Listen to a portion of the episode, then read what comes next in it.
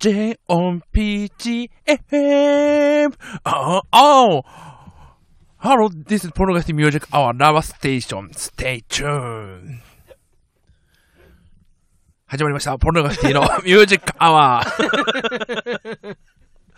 ラジオネーム、恋するうさぎちゃんから。恋するうさぎちゃんから来た。今のはですね、ミュージックアワーの、バージョン164。アルバムFOO、FOO、ハテナ。FOOかなの、に収録されてるミュージックアワー限定の。ミュージックアワーって何パターンもあるの？俺この2パターン目しか知らないけど、これだけ、JOPGFM あ、それは聞いたことあるよ。ラバステーション。ハロー、ラバステーション。ポロキでミュージックアワー、ラバステーション。ステイチューン。これが普通のミュージックアワー。JOPGFM は、その164にしか入ってない曲なんですよ。俺それなんかライブバージョンで聞いたことある。ライブバージョンなのかな？だからすごいいいよね。リップスライムのな、ラッコエンベイベーもな、なんかの音源で、最後の最後に、なんかいっぱいなベラベラ喋るびっくりするよね。なんか何やったっけ、その楽園ベイベーの最後のアウトロみたいな、曲が終わるところでなんかずっとなんかみんなでラップしてるみたいなところが、すごいオールスター歌詞カードにはないねんけど、そのサービス精神の、そうサービス歌詞みたいな、いいよね。やっぱライブバージョンっていいよね。それ覚えてたわ、なんか中学校の時。楽園ベイビーの最初って「ててててててててててててて」何そのゲーム音楽みたいなシューティングゲームどんなんだっけ。ててててんててんてててんてて、入りだけさ、俺本当に2人の赤星が入っちゃうって、そのああててててててててみたいなやつ。そうそうそう、てれてるやつな。そうそうそうそうそう行きましょうか、ラジオレーターを。レター1読ませてもらう。レターの伸ばしを漢字の1として読む2ちゃんの用語みたいな感じでレターって読まないでくれますか。まあそう、大鶴ひまそが言うんやったら大鶴ひまそって言うなよ。半角の「ん」がそれ見えるからひまそって。はい、2021年6月6日に届いたレター。はい、ふつおた。ラジオネームベテランおかんオンザランAKA 匂わせキムチ。ちょっとわかんない、匂わせキムチしかわからなかった。ママタルトのお二人、こんにちは。こんにちは。第3回単独ライブの開催おめでとうございます。はい、こちらこそありがとうございます。チケットも無事買えました。おめでとうございます。マーゴメですね。ありがとうございます。僕は第2回単独ライブマーゴメ憲法豚キムチの少し前からファンになり、ライブもとても楽しく拝見させていただいていたのですが、ありがとうございます。その日を境に同棲している彼女から匂わせ豚キムチと呼ばれてしまっています。それは僕がママタルトのラジオを聞いていたら、ことあるごとに豚キムチと言ってしまう病にかかってしまい、挙句の果てにママタルトのライブに彼女ではない女友達のなっちゃんと言っていたことがバレ、あの豚キムチは匂わせだったのか、この匂わせ豚キムチ名と彼女を怒らせてしまったことがきっかけです。かっこなっちゃんは携帯の待ち受けを大鶴ひまんさんにしているくらいママタルトのことが好きな女の子です。ライブの翌日に僕がお手製の豚キムチを作り、彼女とはなんとか仲直りができたのですが、それからというもの、家の中で気軽に豚キムチはおろか、ママタルトの話もできない日々が続いてしまっています。ママタルトのお二人はどんな行動が匂わせだと思いますか？また、どこの豚キムチが好きですか？ 22?22? なんか22って書いてる。22って書いてる。それはメッセージ？ほら、このカウントダウンが減っていくんだもんな。怖いって。俺もカウントダウンはマジでやめてくれよ、怖いんだから。ありがとうございます。まずその第3回単独ライブが7月6日と7日にありまして、配信チケットもあるので、ぜひ一応もうチケット自体は完売、来場チケットはもう完売しました。まあもしかしたらそのリセールがあるかもしれないんで、とかその 50% を超えて販売してもいいとみたいなこともありえますので、可能性もあります。はい、そっか、なっちゃんと言っちゃダメだよ。なっちゃんと言っちゃダメだよ、大鳥マンさん単独。確かにそのさ、彼女がいんのにさ、で彼女がママタルトに対して理解があるんだよね。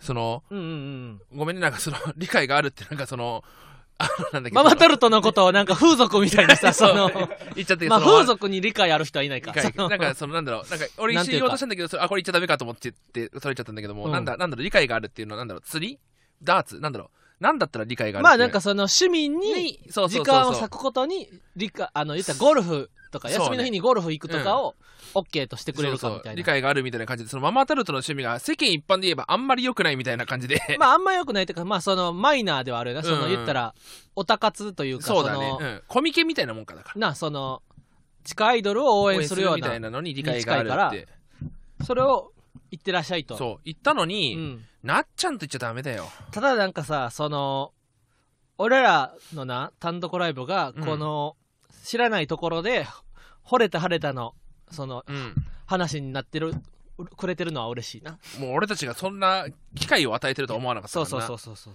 そう。匂わせと、うん、匂わせとなるようなさ、うんうん、この事態に。こう繋がってることが、豚キムチの話してるのに匂わせて、なんかこれややこしいな、豚キムチが匂うのに豚キムチで匂わせみたいなその抹茶みたいなけどまあそうだね、けどそれってやっぱり恋してんじゃないかな、やっぱりなっちゃんに恋してるからそういうことやっちゃったんじゃないかな。一緒に単独に行った女の子、うん、いやでもそんな俺らの単独にそんなロマンスがさあることが俺ら嬉しいわ。まあ確かにねな、うんなんだっけ、どういったことに対してママタルトのお二人はどんな行動が匂わせだと思いますか、またどこの豚キムチが好きですか。俺ね、うん、やっぱ中華料理屋の豚キムチってすごい当たり外れがある気がしてさ。わかる、うん、豚硬いところあるやろ。あるし、王将の豚キムチはどんなお店でもうまいわ。あ、俺王将の豚キムチあんまなんだよ、ね、あ、そうなの。そうなんかキムチ強すぎると俺もしかしたら あれかもしれないな。わかる、うん、キムチさ、家でもな、俺豚キムチ一時作ってた時期あんねんけど、うん、酸っぱいさ、酸味の強い水気のあるキムチよりも俺ドロッとした。わかるわかるわかる。もうなんかその早くご飯に乗っけてっていう。そうそうそうね、ちょっとしたキムチと豚肉が絡んでる方が俺は美味しいな。王将結構キムチ強めじゃない？そうでもない？うん。あんま食わないわ俺だから。あ、そうか。うん。冷めた豚キムチしか食べてないわ。あ、そうなんや。うん。まあ王将で言ったら最近極王焼きそばほんまに。あれは本当に俺のおかげだからねひわちゃんが極王焼きそばハマったのは俺のおかげだから。別に極王焼きそば、まあ大釣りマンが食べてるのを見て知ったけど、俺は別に俺は俺で勝手に自力で極王焼きそばに到達できてたはずだけど、その早く到達させたのは俺のおかげだからいや懐かしい。なんか俺がさ中学校の時にさ、うん、そのいった体の大きい、うん、どっちかって言ったらそのいじめっ子体質の子がおったね、うん、ほんでその子が言ったある日こう革命とか大富豪でいうその都落ちみたいなことが起こって、うん、今まで言ったらいじめっ子の立場やったのに、なんかある日を境にいや実はあんま仲良くする必要ないよなみたいな感じで都落ちしたね、うん、その友達が。ほんでその友達がその仲良かった子においなんでこんなことなんねん、おかしいやろ、今まで俺いっぱい友達おったやんけ。大体な、みんなにポロシャツを教えたったの俺やろって。その結果みんなポロシャツ着ておしゃれになったやんけって言ってた話を思い出した。大釣りマンが。俺が極王焼きそば教えたったやろって。いやけどなんか、そう、なんか、なんだろうね。うん、やっぱ手柄を取られるのが嫌なんだろうな。この前さ配信でさ、うんなんか権藤博士っていうプロ野球選手の昔の話になってさ、オートゥーマンが権藤博士と言ったらカミソリカーブでしたっけみたいな。カミソリシュートか。いや俺が、うん、誰かがカーブって言って、うん、あれカーブでしたっけって言ったのよ、うんうんうん、そしたら誰かがシュートじゃないって言ったから、うん、シュートは平松だよって言う前に、そうそうなんか俺がシュート言ったみたくなっちゃって、カミソリシュートは平松だよって言って、うん俺がもう権藤博士っていうのはドロップカーブで有名やった。あ、そう俺はドロップカーブ、うん、今カミソリシュートじゃなくてドロップカーブやでって言ったら、うるさいこういう時の日原は俺僕全部無視することに決めてるんですよって、うん、そうだって権藤博士なんて俺が言わなきゃ知らなかったでしょ。だっていや俺なんかのラジオでだって権藤雨権藤みたいな話をして、ねうん、誰権藤誰みたいな、って言って権藤だよって、もう本当昔のプロ野球選手で、いや俺も権藤知ってるよで権藤ってだって60年前ぐらいのプロ野球選手やろ。そうでも俺子供の時にパワポロのゲームで、うん、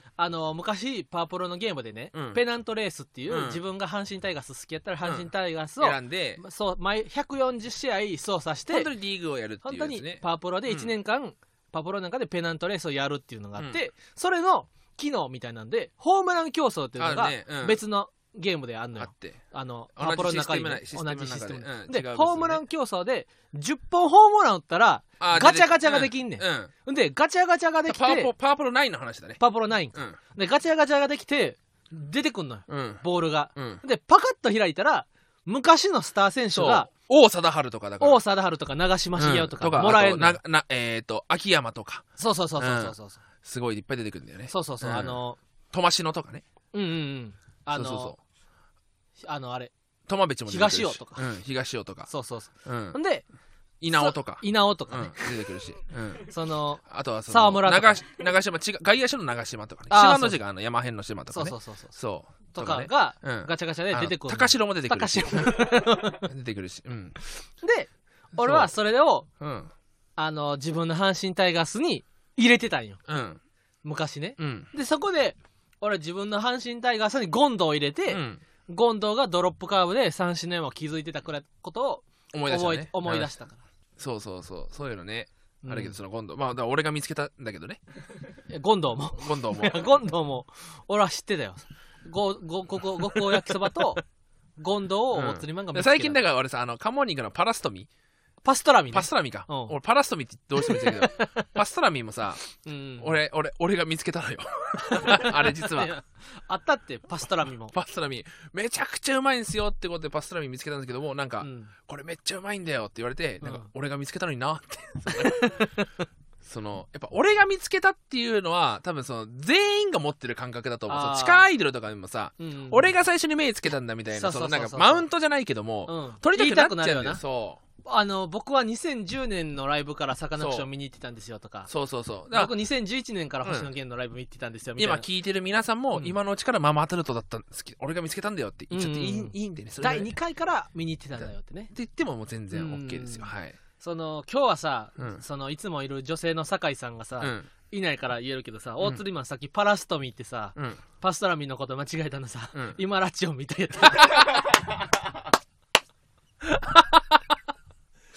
イラマチオなんだっけ？イラマチオやな。イラマチオ。パストラミで、うん、イラマチオ。パストラミがイラマチオ。うんうんうん、パラストミが今ラチオ。そう。ラチオだもんね。そう。これね一回やっぱマチオやね。イラマチオやね確か。あ、マチオなの？ラチオじゃないの？いやみんな今ラチオと間違えんねん。なんでかって言ったら今というじゃあ今という言いやすさがあるから。ペラチオもさ、うん、ラチオじゃん。あ、そっか。あれじゃあちょっと待って。だから今俺一瞬、うん、なんかそのラチオが、うん、その一つの覚え方みたいだって気がしたんだよ。うで今ラチオイラマチオは酒井さんがいないとこんな出ちゃうんだよ。いやちょっと待ってな。いや正解はイラマチオや。うわー。んでいないからって言ってもさ、うん、流れんだからさ。だちょっとカットしてもらおう。その最初の訂正だけにしてもらおう。全部応援してくださいだってこれだって実際聞いててさ、うん、そのラジオつながりじゃないんだって覚えてくれるしみんな。あ、そっかそうそうマチオとラチオなんだね。イラマチオね。マチオとラチオ。そうマトラマテオとロドリス。いい、わかった。やばいよねどういうこと？都市伝説ってこと？ラチオでつながってないんだよね、うん、イラマチオ、うん、フェラチオ、これ違う、その縦のさ、3文字目マラになるんだよねやばいよねだから何やだからどうやばいねそれやったら信じるか信じないかあなた次第です。どうやばいねどうはよい帰らななんではよい帰らなあかんねんそれマラになってラになるんだよねなんで家閉じまりしてなかったんですかやばいよねそれでは行きましょう。ママタルトのラジオマーちゃん。こんばんは。ママタルトの日原洋平です。豚神です。豚神豚の神と書いてトンシン。最近ちょっとワンパンマン漫画原作じゃない方ね。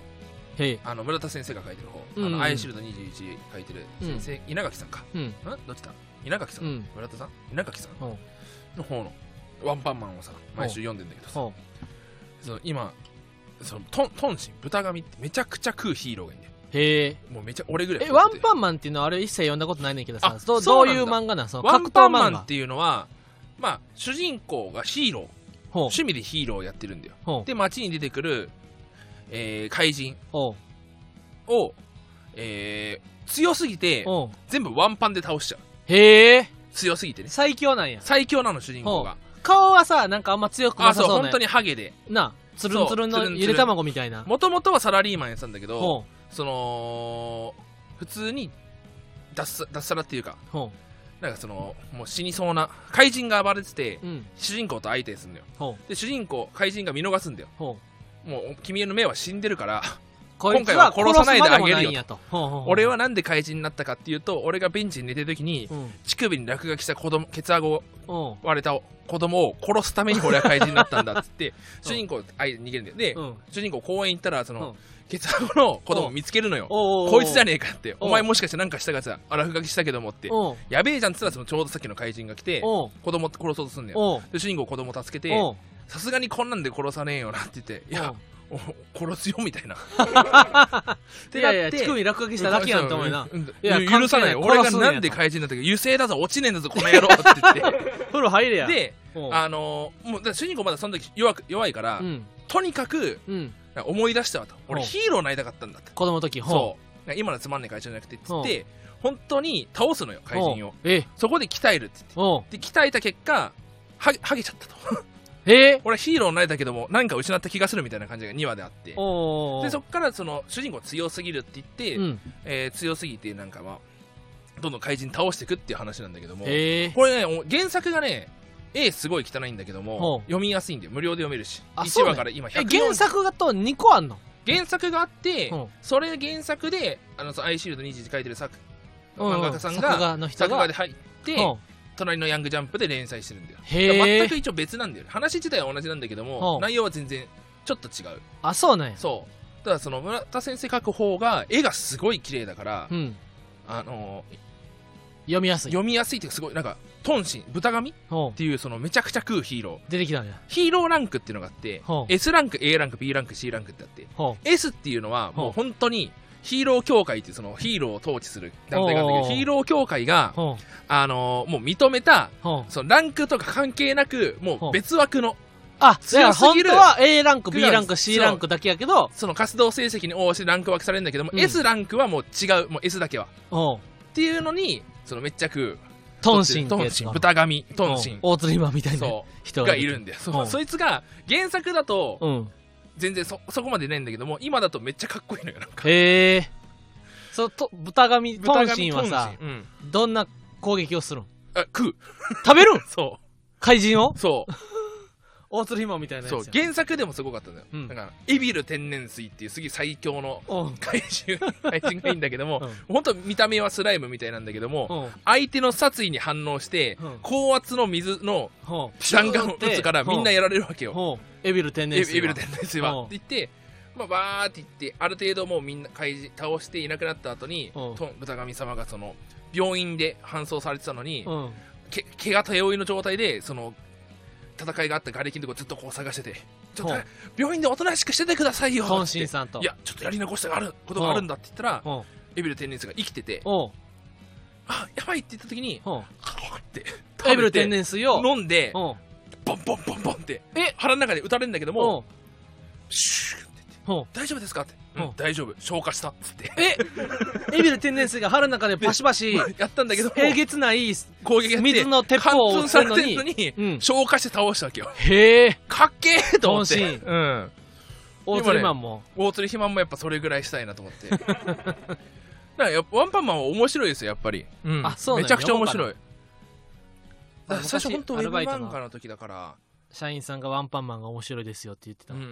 だ多分ねワン原作がを数字の1でワンなんだけど、ワンさん俺大学生の時に多分その時がちょうどウェブ漫画系名その本当に始まりというかでワンパンマンあって裏サンデーでができますサンデーのウェブ漫画雑誌みたいなでモブサイコやりますって言って、モブサイコとワンパンマンでワンパンマンもワンパンマンで隣のヤングジャンプで原作になります。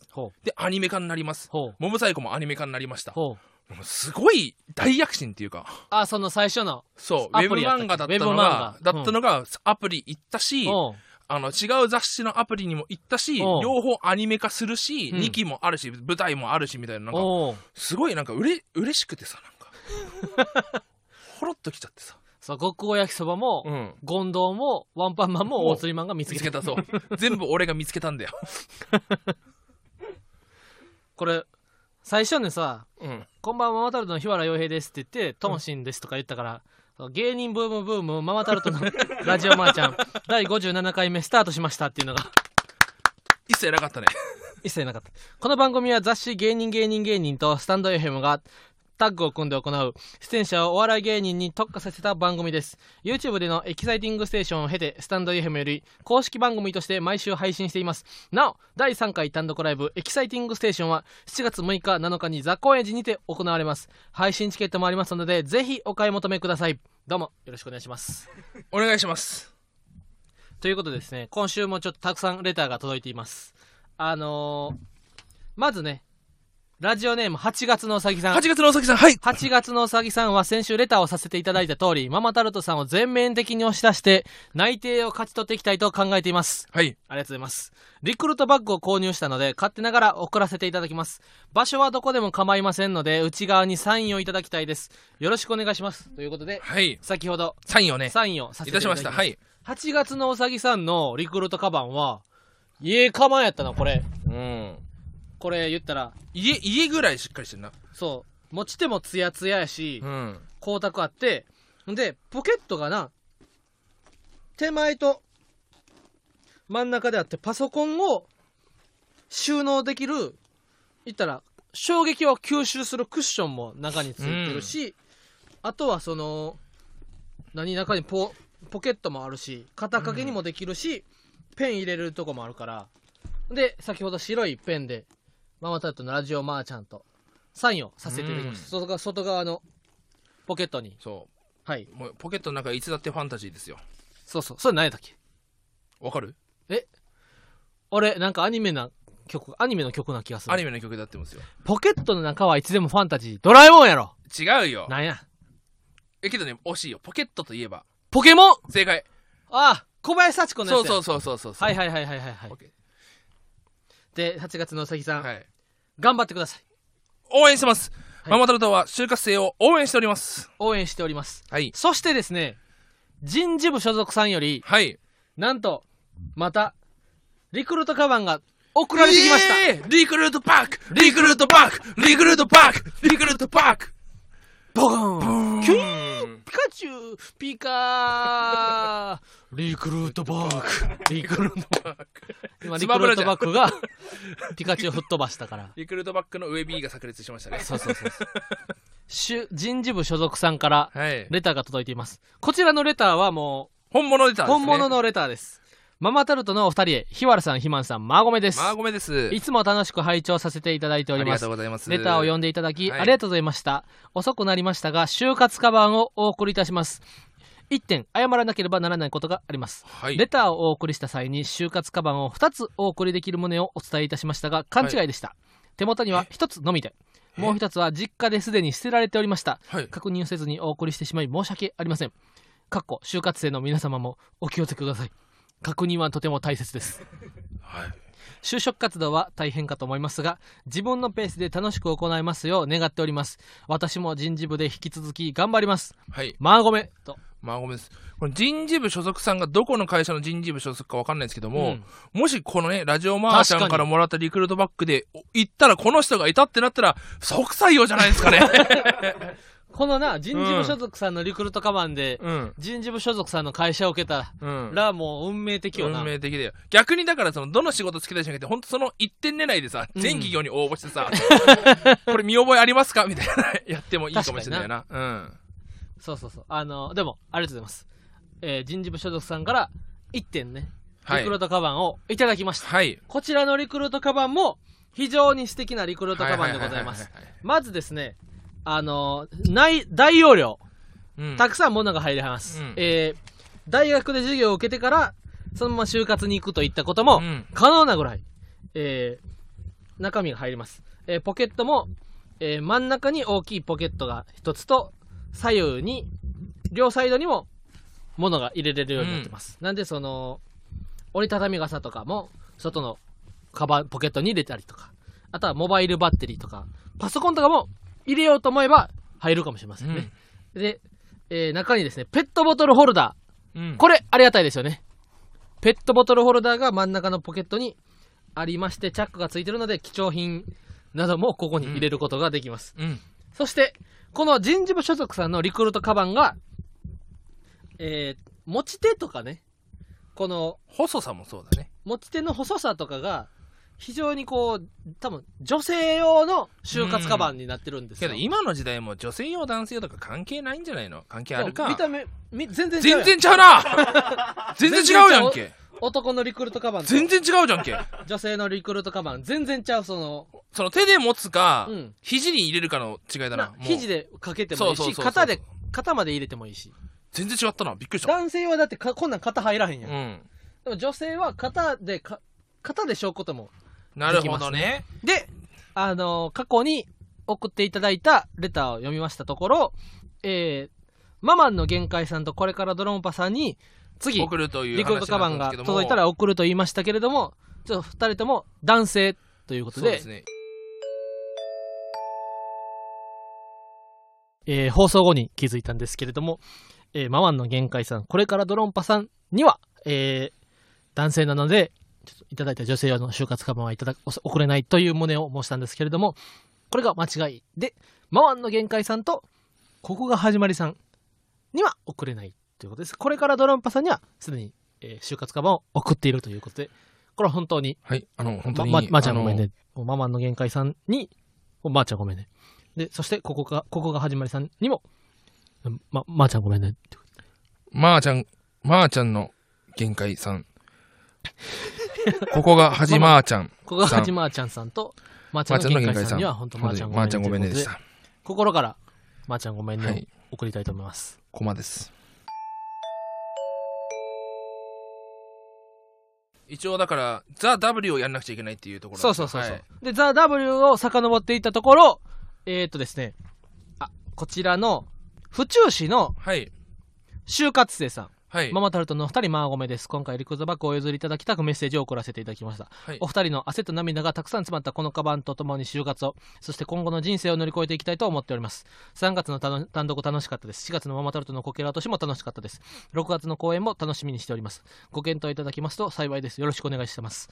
というね、はい、就活生さん、こちらの方が女性だと、はい、でさらにですね、ラジオネーム気になる人さん、はい、6月9日日原さん、ひまんさん、マーゴメです。マーゴメです。私は関西の大学に通う3年生です。はい。実は最近ママタルトさんを知り、ファンになりました。はい。お笑い大喜利、アホアホ高校配信チケットで楽しませていただきました。はい。加納さん、かっこチーズおかきめちゃんのことも大好きなんですが、はい。日原さん、かっこ学級委員長も主席に当たるくらいの成績であったと思います。おう。ひまん先生も元講師を生かした分かりやすい授業をありがとうございました。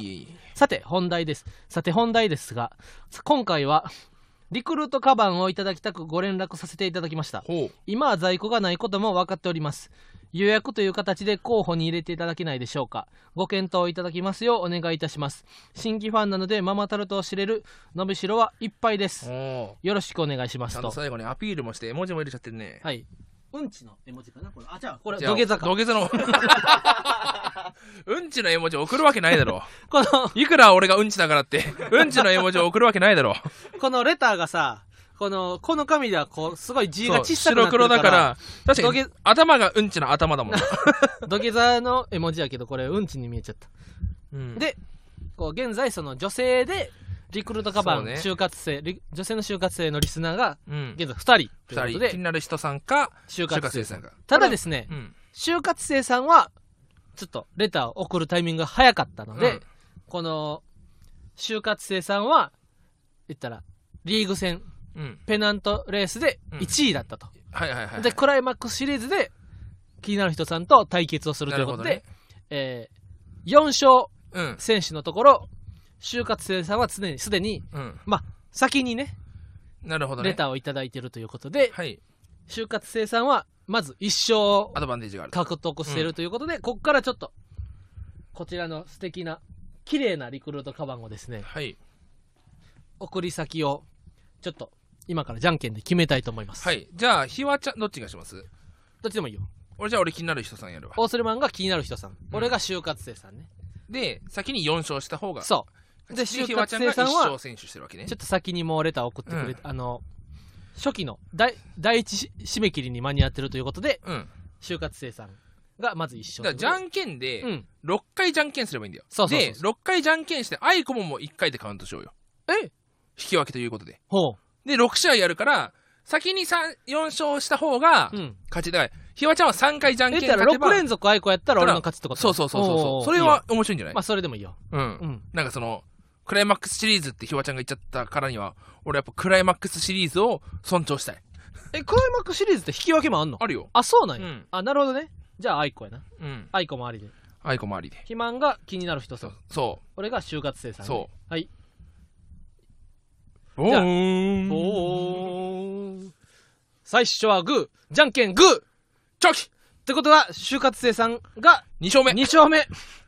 ボーン。キュイーン。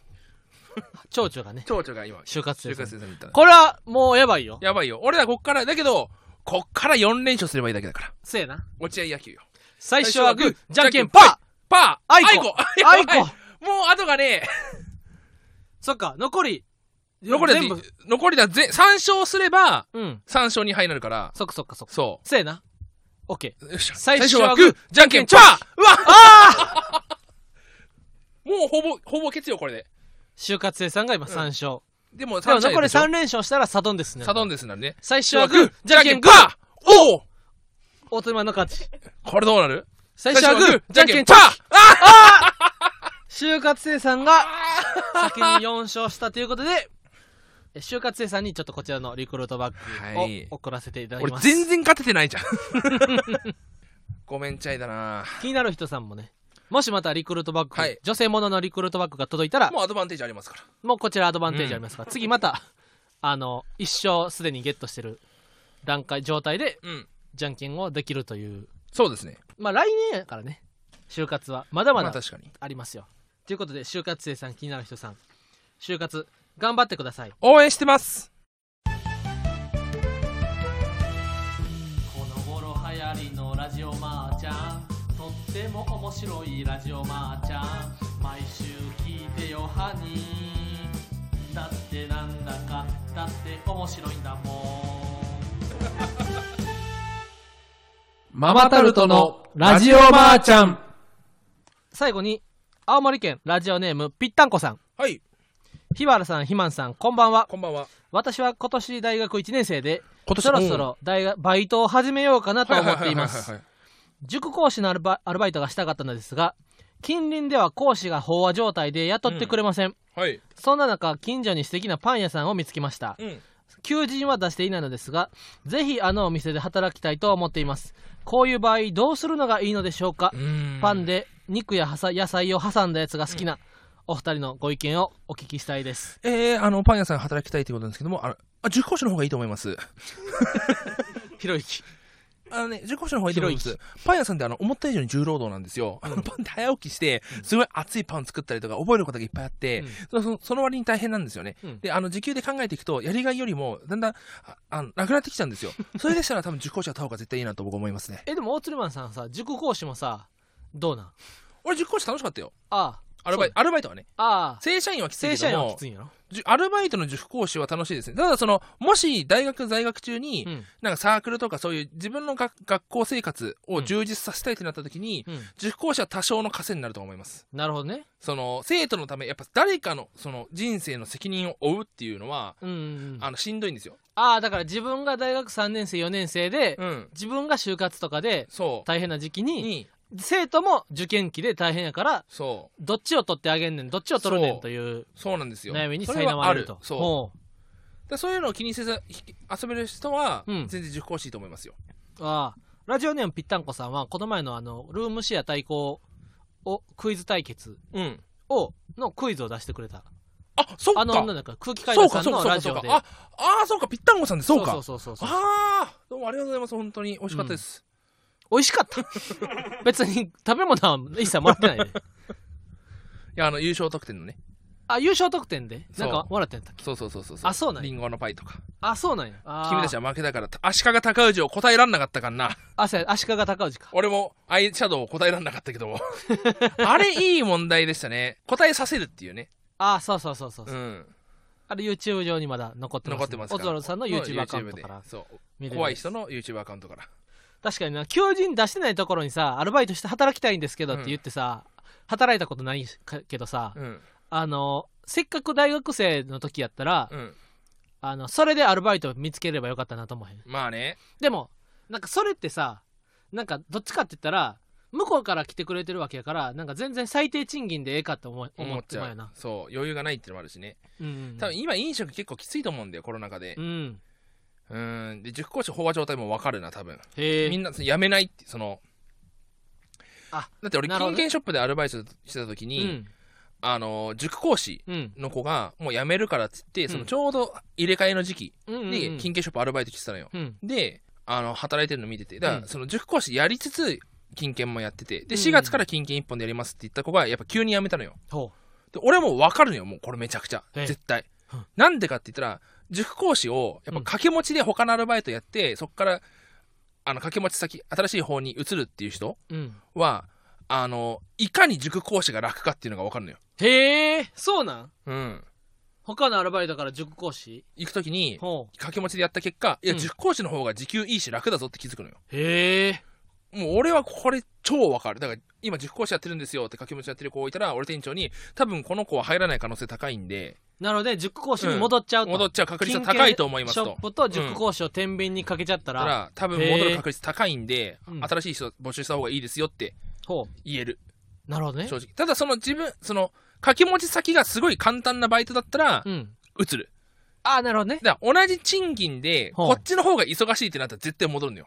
あ、そういうことか。で塾講師って経験がもの言うバイトだから、ほうほうほう、長くいればいるほど、これで他のバイトもそうだけども、まあそうよね、もう新たに予習することってないのよ、うんうん、もうノウハウだけでいけちゃう。まあ全部一緒か、うん、まあ慣れれば慣れるほど楽やもんな。散々言ったけど同じか。いや、だって俺も宅配ピザも、うん、同じエリア、うん、だって祐天寺中目黒周辺なんか、うん、俺全部の道通ったことあんねん、うん、だからもうほとんど寝ながらではないけど、その、もう完全にオートやな。その、出発するときに、あそこへ行くって強く思って、あとはもう気ぃついたらそこついてる。そうだね。俺なんか散々力説してたけど、多分塾講師関係なくて全部そうちゃう。そう、パン屋もだって慣れたら全部楽やろ。全部そうでした。うん。すいません。全部そうの話しちゃった。うん。まあでも、せっかくやったらな、なんか、楽しい仕事した方がいいと思う。アルバイトしてみたいんですけどって言ったら、入れてくれるかもしれんな。うん。行動を起こすことだね。何事もそれはいいことですね。ということで、芸人ブームママタルトのラジオマーちゃんは毎週火曜日23時に放送していきます。このラジオはアーカイブが残るので、ぜひチャンネルをフォローしてもらえると嬉しいです。またスタンド FM の番組の感想やコーナーへのレターをラジオネームをつけてたくさん送ってください。この番組の感想は、ザッシュパグ、ラジマーザッシュパグハッシュタグね。雑誌のパグじゃない。雑誌のパグやったら雑誌じゃないはずやし。そうか、うん。雑誌のパグだとパグみたいなんですよ。パグなんやろ。パグ。じゃあ雑誌じゃない。ハッシュタグラジマーね。ハッシュタグラジマーね。ラジはカタカナ、マーはひらがなです。また。芸人ブームは番組ツイッターもしているので、ぜひそちらもフォローしてください。そう、また芸人ブームは番組ツイッターもしているので、ぜひそちらもフォローしてください。ブームの綴りは PIXAR です。 PIXAR IR ピクサーじゃなくてピクサーだ。今の PIXAR AR ね、うん、ピクサーじゃないBOOM ね。BOOM ですね。BOOM でした。はい。以上、ママタルトの日原洋平と、豚神でした。豚神やったよ。はい。まーちゃんごめんね。